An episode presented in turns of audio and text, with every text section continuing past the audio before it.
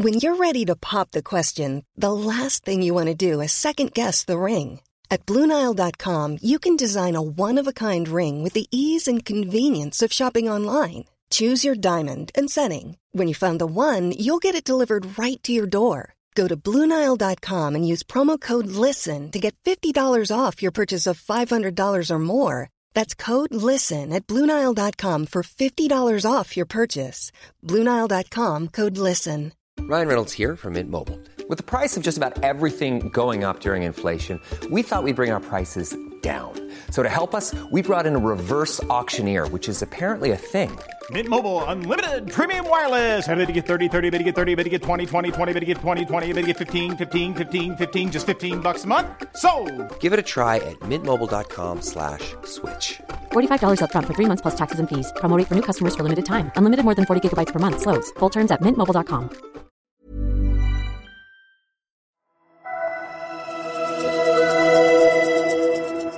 Does it feel like Scott Morrison settling in for two terms? Um, I think that uh, anybody who calls the next election now is a mug. I saw people who were predicting with great degree of certainty that we were going to win the last election, the day before the election, predicting with a great degree of certainty that we're going to lose the next one. You know, well, you know, none of none of us have the crystal ball. Well, hello, good people of pods. You've survived the penultimate sitting week for 2019, and so have we.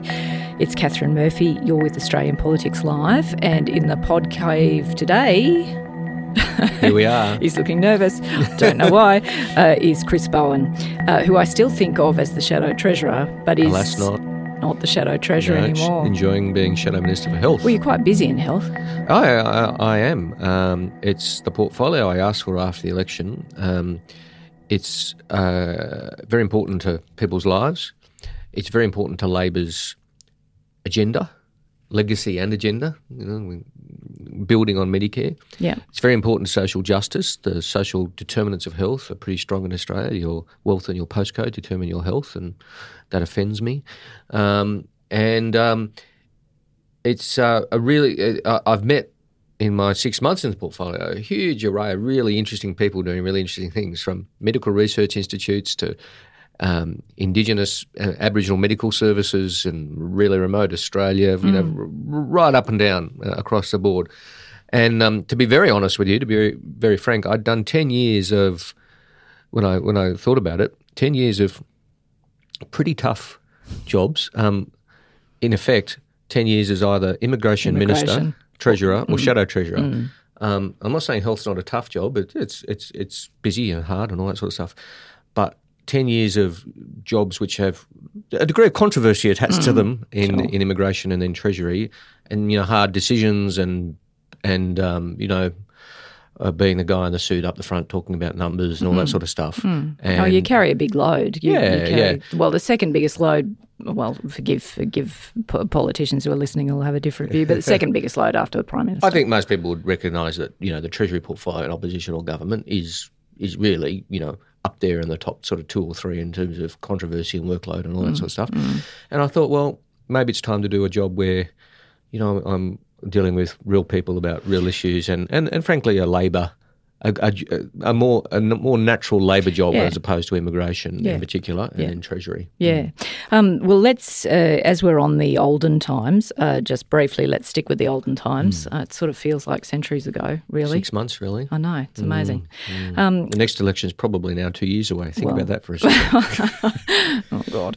Um, yes. Anyway, um, so uh, just I'll start with a simple question. Did you think you were going to lose the election? No, no. Look, I would say we weren't arrogant. We weren't hubristic. I know some people would put that claim. I reject that completely. Bill Shorten, and Tanya, all of us, I would reject that. I think we were talking every day, and we were on high alert. You know, um, there was no point where the leadership group or the senior team were putting their feet up, to going, "We're home." That was just that that juncture did not happen. We were having six a.m. phone calls every day, batting away issues, identifying challenges, you know, all, all that stuff. Um, but all the objective e- evidence was that we were on track to win. The Libs thought they were going to lose. Don't let one of them tell you otherwise. You know, the Lib, the Lib staffers were looking for jobs. The Lib ministers were planning post politics careers, and, and not unreasonably, you know. Um, uh, we'd been ahead in the opinion polls for you know three, three years Yep. solidly, uh, longer really, you know, patchily, but three years solidly. Um, we had successfully removed two prime ministers and two treasurers. We're on our third cycle. You know, Bill and I had faced Bill had faced three prime ministers. I'd faced three treasurers. Um, we'd won, you know, all the by-elections that we could reasonably expected to win, and that they'd lost. You know, Wentworth, and they thought they'd win Mayo, and they lost it, and all that stuff. Yep. So I thought, it, I think it was a reasonable analysis and expectation, which I think you know, I, I, has a day hasn't gone by since when I haven't been stopped in the street by you know uh, a punter saying, "I thought you were going to win, and I'm very disappointed you didn't." I mean, that's what most people thought, and so it did come as a, I wouldn't say a shock because you never really know, Yeah. but and you know, as I said, we were never complacent about it, but you know, to be honest, yes, yeah, it's just, we thought we were going to win, and I think most reasonable people did. Thought the same. So why didn't you? Well, you know, Katharine, it, it, it's, it seems to me that uh, there's a bit of a cycle, a bit of a pattern here. Um, we should basically put in our diary two things. You know, election day and day after election day, surprise why the left left wing party didn't win. You know, Hillary Clinton. Um, you know, uh, Brexit in a different context. It, um, uh, right across, you know, and why the populists are the right. And um, what we're seeing is the traditional blue collar working class base of labour or, or our equivalents around the world fraying, finding the message of populist right wingers to some degree attractive. Yep. And under our system, you know, under other systems that might mean that the, the vote phrase, but under our system it flows straight back to the Liberals and Nationals through preferences. And we saw that. I mean, our vote fell, so did the Liberals, and Pauline Hanson's and Clive Palmer's rose, Rose, and then yeah. it swings right back to them. And and in marginal or safe Liberal seats, um, people of you know high wealth and um, you know comfortable means swung to us, to us, um, but we had swings away from us in more traditional Labor areas. Now, there is no one reason why that's the case, and you know the review that we've just went through found that you know it, it identified a few issues. But if you removed, you could, and you know, obviously I've thought a lot, lot Yeah, about well. this since. If you removed any one of those issues, you could say, well, they would have won, you know. But with all of them, it was too much. Too much. Um, What about uh, because obviously, um, what about the revenue measures specifically? Like, I want to talk about that. Sure. I want to talk about that period. So, what uh, you were you were responsible for those. We'll unpack that shortly. But you were responsible for those. What role did they play in Labor's election I, defeat? I agree with the review, the Emerson Weatherill review, which found that I think the I think the line in there, I don't want to misquote them, but from memory, the line is Labor's tax policies did not cost the election. Uh, you know, and the people who swung to us were affected by our tax policies. You know, the conventional wisdom was we were taking money off people, yeah. and they wouldn't vote for us. That's not what happened. But I also agree, and this is very important with the review, that the size of our agenda scared people, for want of a better word, um, and the general Labor tax and spend message got up. You know, so it wasn't one particular measure. Yeah. It was the general li- Liberal scare campaign on tax. You know, despite the fact our tax to GDP ratio rise was pretty modest, despite the fact that the policies that Bill and I and the team put together look pretty modest compared to what most of the Democratic candidates in the US primary Yeah. are, are nominating. You know, we look like wusses. Mm-hmm. Well, it's a much more centrist agenda than Elizabeth Warren, Absolutely, example, or and- Bernie Sanders, and or of the- Jeremy Corbyn. Yes, most mm-hmm. of the candidates, in the, or, or, or British Labour, yes. Um, it was a, it was seen as radical in the Australian context, but in the international context, it was it was very modest, really. Um, but no, I think the review got that part of it pretty right to say. Now, of course, when you are raising money to spend on health and education and infrastructure and other things, you've got a choice. You can either hit everybody, like you know, you remember you got to remember through the context of particularly in the over the six years, we spent a considerable part of the first half of those six years arguing against people who said we should increase the GST. You know, there were people in the Labor Party even saying the GST should go up. Now, if we'd increased the GST as our policy, it wouldn't have been a close election in my view. It would have been a landslide against us. Mm. Against you. Mm. Against us. Because you're hitting ordinary people. Yeah. You know, uh, it's a regressive tax. So then, or, or you can say, well, let's close down some loopholes, reform some loopholes, loopholes which are in, you know, um, which are regressive, no longer fit for purpose, et cetera, et cetera, et cetera. Now, Wait, what, with franking Mm. credits, for example, uh, and we'll get into the why the revenue measures in just a sec, but uh, with franking credits, um, now obviously, you know, you're not the leader, it's not your job to announce what the policy may or may not be. Mm. But do you think, uh, regardless of where Labor goes on that, and anecdotally MPs say it was franking credits was bad for them, difficult well, for it was certainly the most controversial, loudest of the measures. yes. Exactly right, but at the end of the day, the the impact of that on the budget is unsustainable. Yeah, look, I, I, I don't want to get in the way of um, Albo and Jim and the work they're doing to you know prepare, and there'll be a shadow cabinet conversation about all those things in due course. Um, but you know, we identified areas which we thought were unsustainable going forward. And, and it's still unsustainable, Um, Well, isn't you know, it? like, it's I mean, the of- facts don't change just lot. because it, Labor it loses remains a lot of money. It remains a lot of money. Absolutely. Um, you know, uh, roughly what we spend on public schools is the equivalent of, of what goes on franking credit. So it remains a lot of money. Now, as I said, I think uh, Albo has made the right call to say all policies are effectively not policies anymore, Yeah. and then we'll work out which ones come back. Um, yeah, and then we, we had a lot of different revenue raising policies, some of which weren't controversial. Oh, really? I mean, remember, like say, family trust reform, for example, which Mm. was a big one uh, that we did, that I did. Yeah, a lot we, of dollars. We, we, we thought. Mm. a lot about it. You know, it, it's been in the too hard basket for forty years, basically. Several Liberal treasurers thought about doing it and got their knees cut off Mm. and couldn't proceed. It, in the end, it was going to raise about seven billion dollars. I mean, really, really Not, not a peep. not a peep. Not- Yeah. I mean, you, I would say, probably didn't lose a vote over it. Really, Mm. um, franking credits was a lot louder and more controversial, more people impacted. Um, we, we've got it's, there is no rush for us to make calls on these things. You know, as Albo has said.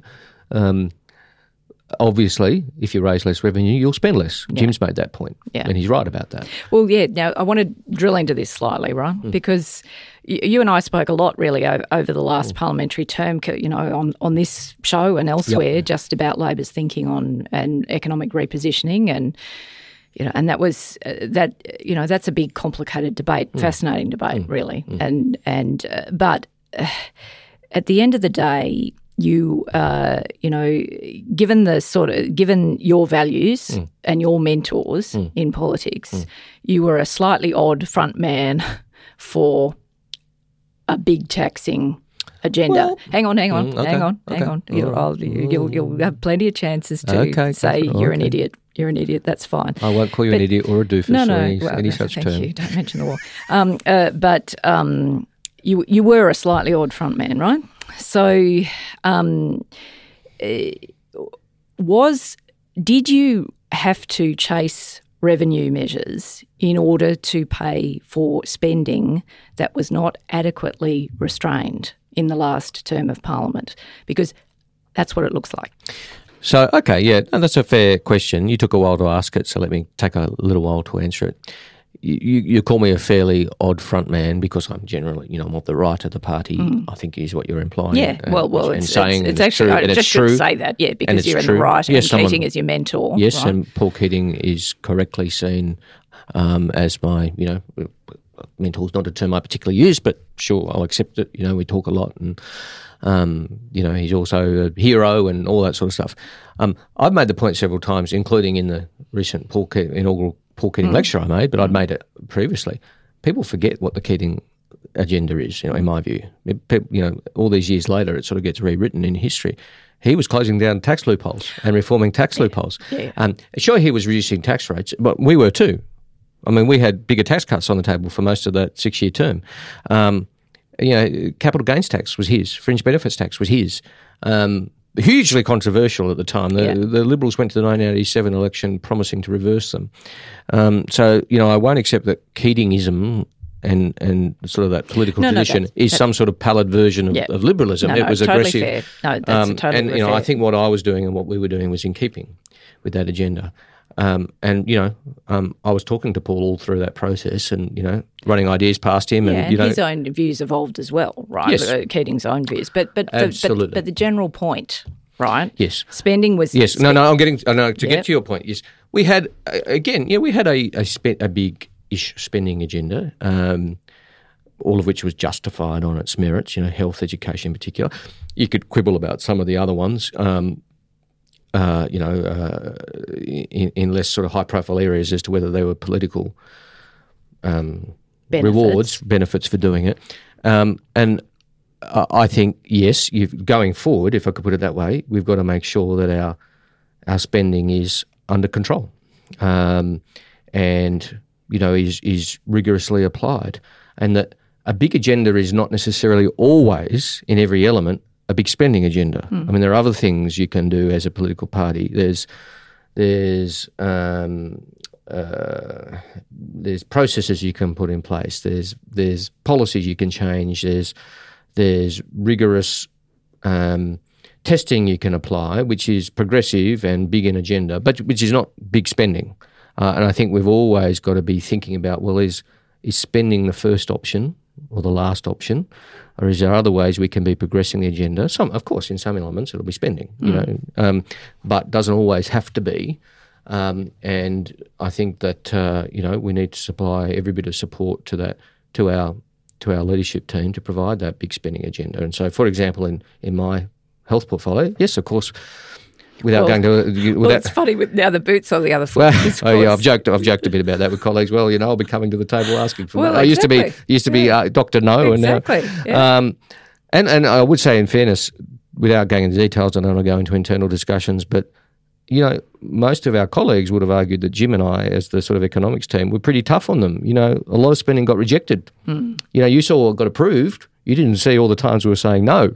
We've no, go away, no, um, which is how it should be. There's a process, right? Um, you, you can argue maybe we should have said no more often, or maybe we should have won the argument more often. You can, you know, again, I'm not going to go through internal discussions, but you can make that case. But um, and make, the point I'm making to you is I wouldn't want to leave you or your listeners with the impression that you know we were just Mr. Yes uh, to all spending. We were not. There were shadow ministers doing really good work, coming up with really good ideas, um, really well um, crafted, and they'd come to us and we say, no, we can't afford that. You know, on a daily basis. Again, that's our job. It'll be Jim and Katy's job now, and. Good luck to them. Um, Good luck to them. But yeah, I mean, I guess I guess what we're coming back to is the opening point that I made that I agree with the review. The review said, well, basically, spending set the agenda, tax had to pay for it, um, and you either you tax everybody through something like an increase in the GST, or you do the sorts of things we did. But did you? I- I'll I'll just ask that. We're going to get onto the future in a sec, but I'll just ask: Did it give you the shits? I mean, in the in the sense that you know there was a dynamic immediately. You know, while everyone was waiting for the review, Yes. right? What will the review say? Will Yes, the, yes. the will the review be terrible to Bill? Yes. Uh, who will the review finger most? Will it will Bowen be the mm. bad guy? Will Mark Butler be the bad mm. guy? Who will be the mm. villain of the piece? Right? Um, did it like what you're telling me in this conversation is the last term in Parliament was the sum of its parts, right? Sure. Did did it did it frustrate you that period of wondering whether or not it was you were going to be Colonel Mustard with the candlestick in the library? Not particularly that element. Um, again, to be frank with you, there, there isn't a day that's gone by since the election where I haven't gone through a period of, you know, introspection as to what did we do, what did I do, could I have done things differently, better. And of course, the inevitable answer to that for all of us is yes, because we came second in the election. Um, you know, me no less than anybody else. Um, was I particularly worried about the review or blame game and all that sort of stuff? No, not really, because at the end of the day, people will make their own judgments. I know what I think. Um, I know I did my best. I know the team did our best. We couldn't have worked harder. Um, we have to reflect on where we fell short, and we did fall short. Um, and we have to, most importantly, learn the lessons going forward. I think in the immediate aftermath of the election, it was very easy and understandable for people to say, ah, it must have been the tax policies. You know, must have been, uh, clearly, obviously, the tax policies. And, you know, I think it was a whole lot more complex and nuanced than that. I'm not saying our, our tax policies didn't play a role, but I think, you know, the review correctly says, well, the people actually impacted by the policies voted for us or swung to us, There are a whole heap of other issues. Uh, Christianity and religious freedom Yeah. played a role, which I've pointed out as well. And you know that would that was a bigger issue in some places than others. Yeah. bigger issue in Western Sydney and Queensland than it would have been in Victoria or elsewhere. You know, just a, a few random examples. Uh, you know, obviously, there are different issues at play in Queensland. Um, you know, if if the election was decided between Ba- Bahai, New South Wales, Victoria, South Australia, Northern Territory, Tasmania, and the ACT, Mm. You'd we'd have a nice, comfortable Yeah. majority. Yeah. Queensland and Western Australia coming in means we lost. Yeah. Um, So if our policies and our agenda got us a majority in most of the states, or you know, in, in, in those states and territories, minus Queensland and Western Australia, we got something right. We clearly got other things wrong, and there was obviously, very particularly in Queensland, a whole bunch of issues, and you know, of course, Adani is one of them, which played particularly badly for us. Um, that's just a statement of fact. Um, you know, so you, you, uh, how, uh, all of us, I think, have gone through, and me included, a period of, of thinking we've let people down, we've let our supporters down um, by by losing. You know, because people were relying on us to be a better government than this rotten, awful, god awful, terrible bunch of jokers that we've got now. Um, you know, we're going to have to put up with for the next two years. But above it all is a sense of determination to be part of the winning team next time, uh, and uh, that that's the overriding, um, you know, emotion that I have. Determination um, to keep going and to win the next election and to be a good government. And um, I, again, I don't want to get into you know which policy or that, but but the answer is not no policies. The answer is not a small agenda. I mean, we've, we we lost two elections eh, last year, or the, you know this year, New South Wales and federal. The federal. Yeah. New South Wales with a, you know, I'm not being critical, but New South Wales with a small policy agenda, we lost quite badly. You know, they, they didn't have big controversial policies out there, and they lost. And we had big controversial policies and lost. You know, we lost in '98 um, with basically no policies. Um, we lost in 01 with no policies.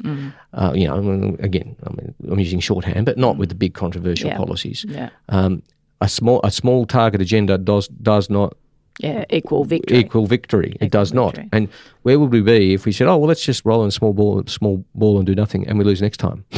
you know, um, you know, thinking we'll surf to victory on the on the back of their on incompetence. the, on the on the giant nothingness No. and, and the government's incom- incompetence. So, so here I say, the answer is not a small agenda. The answer is an agenda which better connects, and and uh, an, a political narrative. And I don't think, in hindsight, we brought the narrative of what we were doing together well enough. Clearly, about this is what we're doing and why we're doing it, and here's the broader picture for our country and our society.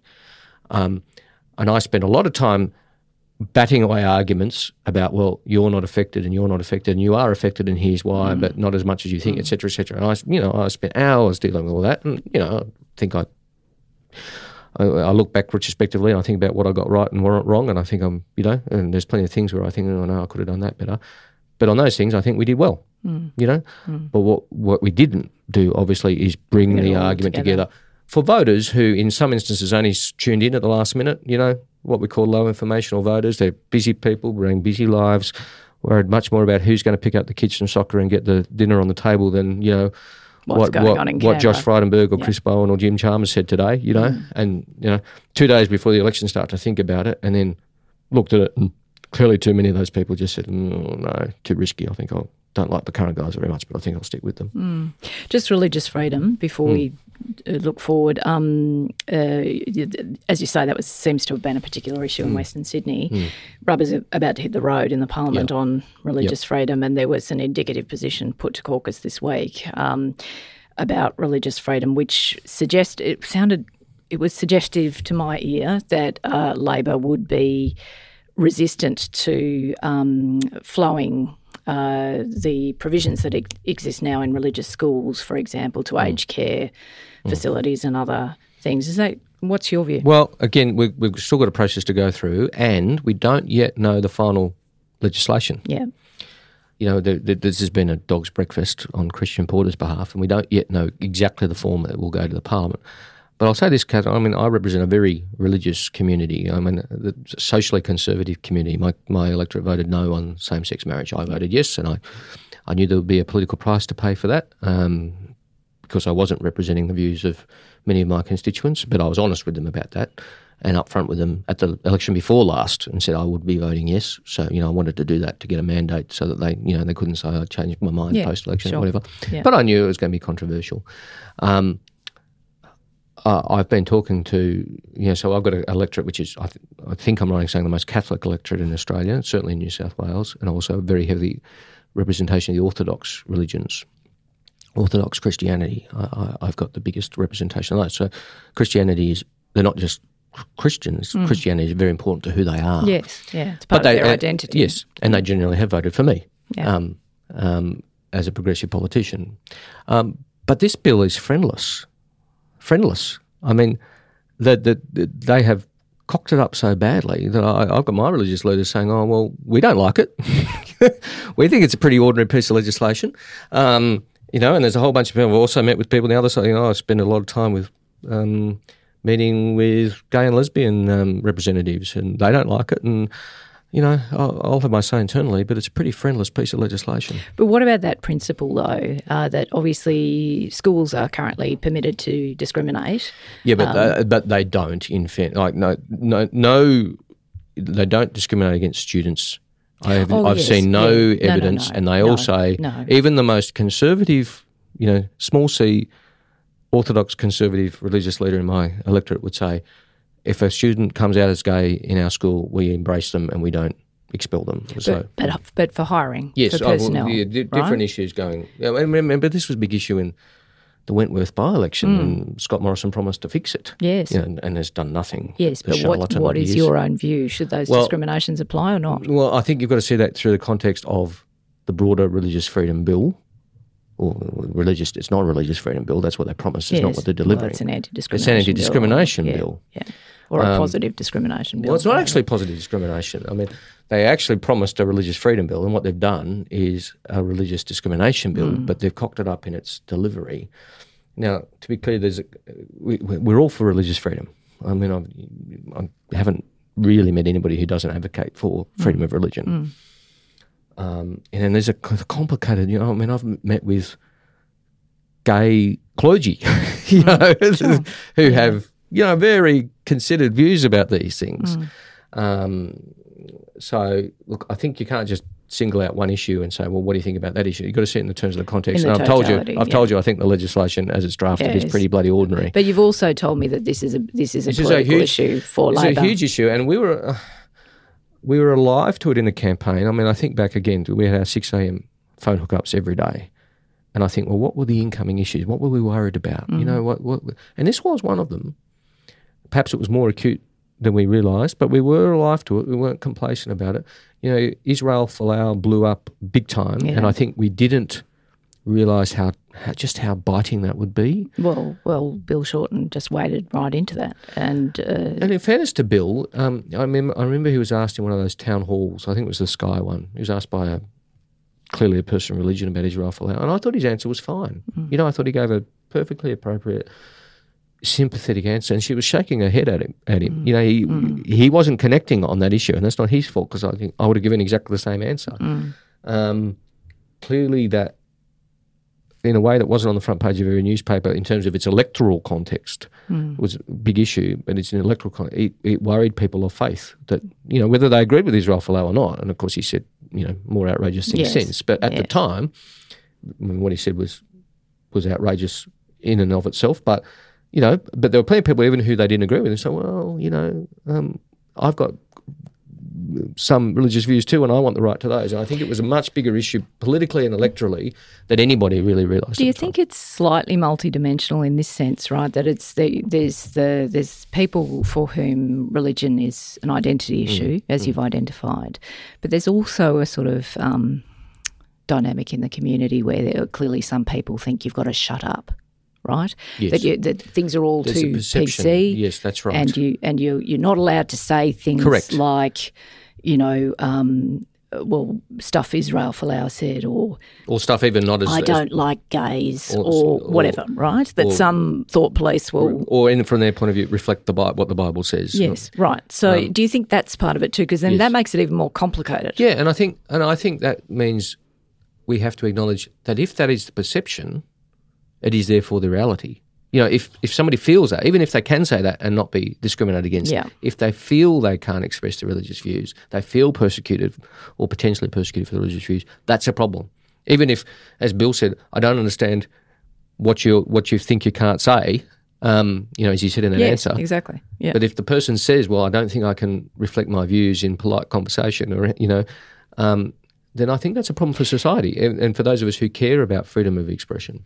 But it's but it's it's complex, isn't it? Like, uh, In your Keating lecture, I sort of read you engaging with the culture point, mm. engaging with the mm. culture wars mm. point, and saying, well, we as progressives have just got to continue the process of, of well, education makes it sound patronising, no, but right, not not validating those views necessarily, But a- taking it on, but, but don't- taking it on, taking it on, right?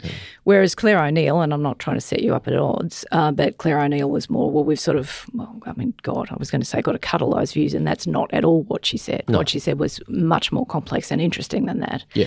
But And I don't think I, know you're not. I don't think what she and We- I said were, were contradictory. Really, no, but it's but there's a nuance there, right? Sure. So Well, my point was, my point was, um, the conservatives and you know our critics in the media say, "Oh, Labor plays identity politics too much." That's bullshit. The conser- the, the Liberals play identity politics much more than we do, and much more effectively. They play it much better. Um, th- they divide Australians. I mean, Scott Morrison in particular is a divider. He divides Australians. Um, you know, he gave a speech the other other week. I, I almost drove off the road when I was listening to it on a podcast. He talked about the goat's cheese circle encircling inner city. I mean, this is a ma- this is the prime minister of all Australians. He's, he's meant to be all of our, even those of us. who like goat's cheese? I don't mind a bit of feta. Everything's better with feta.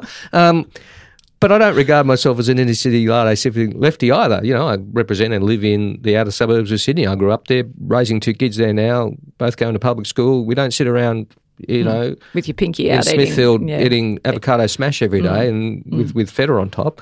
Um, but my point is, I'm, you know, I'm, I'm going off on a tangent. My point is, he's div- they're dividers. You know, he's dividing Australians in bet- between, you know, people who like goat's cheese and apparently the real Australians in the regions who, you know, apparently don't like goat's cheese. I mean, bugger off, mate. Stop dividing us like that.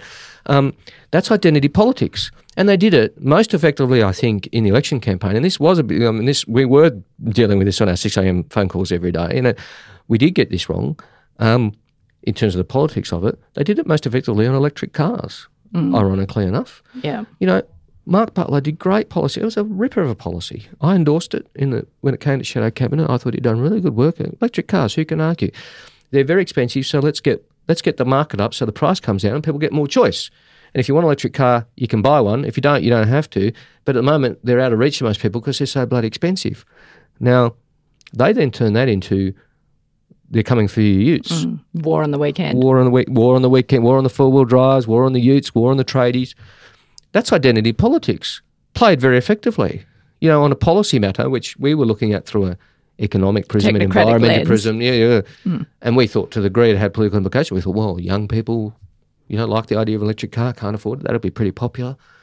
Didn't see it being weaponized in suburbs and regions as, you know, they're going to come and take your Ford Territory. You know, that bad Bill Shorten and Chris Bowen, they're going to come and confiscate your your your t- your Vehicle. Kluger. Um, yes. um, and it worked for them. I mean, it, it was a big issue and a negative one for us. Um, so that's identity politics, and that's what I'm saying about culture wars. It's not just about the obvious, you know, Israel Folau, No. you know, No. it's about them saying to people, in effect, they don't say this, but this is this is what they. We want you to vote against your economic interests because we're not very good to you, but but we're on your side culturally. Yeah. Well, that's that's the divide, isn't. Yes, it? yes, that's the divide. So um, I say, all right, you want to fight about the culture wars? All right, here we go, sleeves up, let's get into it. You mm. know, we're going to stand up for our values. And our values, what we have to do is constantly remind people, tell people, and remind ourselves it's our job. We're on your side. It sounds like a motherhood statement, but we haven't said it enough. Mm. You know, we are on the side of the tradie. We have better policies for middle income people and tradies, and tradies want their kids to go to a good school, and they want to know that they're not going to be waiting for 12 hours at the emergency department, and mm. if something goes wrong on a Sunday night and all that stuff. We have better policies and all of that. But obviously, we didn't do a good enough job in connecting that to their everyday lives. And they had the simple message about, well, they're going to come and take your Ford Territory and, you know, they're going to put your taxes up, even though most people weren't affected by our tax policies, Mm, all that sort of stuff. Mm. Now, I mean, oh God, time's against us. I was going to do Well, much I thought, more. I thought we were just getting going. Well, well, well, we are. This is the problem. Time is against us, though. I was going to do a much more on the future, but uh, time time doesn't That- allow. I reckon people will listen to a three-hour podcast Well, from you and me. well, I mean, oh, there are some out there, you know. Oh no, there, there, there, some people would. Some people would. And there are also- there are and we love them. Thank you for tuning in. Thank you Yes. for subscribing. We love all Yes, of you. we, But lo- we yes. do. I do. I do too. But I can feel the producer's anxiety. Um, uh, so, uh, so let's do. We might have a conversation in due course about the future, which is more detailed than the one we're about to have. Sure. Let me uh, let me say, okay, looking forward over the term, what do you want to achieve? Uh, well, I want to put together a good health policy for, for the team. Um, you know, the, the policies last time, which I was very proud of, funding, you know, Catherine King did the work, the policy work, but I was very proud of Shadow Treasurer to fund them. Um, particularly, you know, uh, what I think is the next frontier of Medicare, which is um, dental. Um, You know, poor oral health leads to poor health. And there are too, there are too many people, and we targeted pensioners because that's where it's at its most acute, who lose their teeth because they can't afford to see their dentist. And the, the states are groaning under a long waiting list for their public schemes. So I'm not announcing health policy today, but, you know, when I asked for the health portfolio, I thought, well, Neal Blewett, you know, um, Medicare, the, the agenda, um, and there's still much more to do. And we, we talk about universal healthcare. I, I've stopped using the term universal healthcare. Because no one knows what it means. No, because it's not true. Oh, I see. Because it's yeah, that Because- there are there are large emissions. Because there are, Yeah. um, there are millions of people who put off healthcare because they can't afford it. Yeah. Medicare is, I think, the best healthcare system in the world. It's a great Labor achievement. It is not yet perfect. I want to make it more perfect. Um, and I, I want to be a very important part of the alternative government, and I want to be a very important part of the next Labor government. And does it feel like Scott Morrison settling in for two terms? Um, I think that uh, anybody who calls the next election now is a mug. Uh, I think that it's very easy. You know, I saw, I saw. I don't want to name names because they're not bad people, but I saw people who were predicting with great degree of certainty that we were going to win the last election, the day before the election, predicting with a great degree of certainty that we're going to lose the next one. You know, well, you know, none of none of us have the crystal ball. I do know this. I was elected in two thousand and four. I was very happy to be here, but the party was pretty depressed. not not about my arrival, about no, about our defeat no, in two thousand and About the Mark Latham about the Mark Latham election. afterwash. yes. Correct. And mm. I remember, and you, you remember because you were here too. I was. John Howard was utterly dominant. Hmm. I remember in question time sitting there. I was a very you know junior backbencher, and John Howard was of course you know hard of hearing, and so the house was raucous. And as prime minister, he would just put up his hand, and everybody behind him would go quiet. He didn't have to say a word. Didn't turn around. He just put up his hand. That was a, that was the degree of his dominance of the chamber. He was monstering us every day. He was, and people were saying breathlessly, "The next prime minister, next Labor prime minister, is not yet in the parliament." Um, I, I think some said the next Labor prime minister has not yet been born. I mean, Mm. I do remember that. Actually. yeah. And what happened? Within three years, he'd lost his seat. And we had a very significant majority on the floor of the House of Representatives. You know, that, that was not predicted at the beginning of that term. So I say we might win the next election, we might lose the next election. I do not know. Hmm. I've got no idea. All I know is we have to give ourselves the best chance. Hmm. Well, good note to end on, Chris. Thank you for coming in. Uh, thank you, as always, to Miles Martignoni, executive producer of this show, and to his team. Remember, Full Story, Guardian Australia's other podcast. You can subscribe to that uh, via your favourite podcast app or wherever you get your pods. If you are an intermittent listener to this series, don't forget, subscribe, then you get every episode. Next week is the final parliamentary sitting week. Can you believe it? Uh, yeah, I wish it was this week. But Well, anyway, so does Angus Taylor, just quietly. Well, so does, I think so does everyone. Oh, it's oh God, it's been a year. It has been a time. It has been a year. Anyway, final sitting week next Yes. week. We'll be back with you then.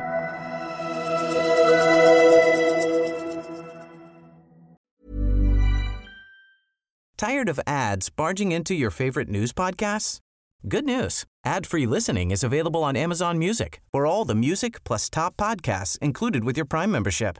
Stay up to date on everything newsworthy by downloading the Amazon Music app for free or go to amazon.com slash news ad free.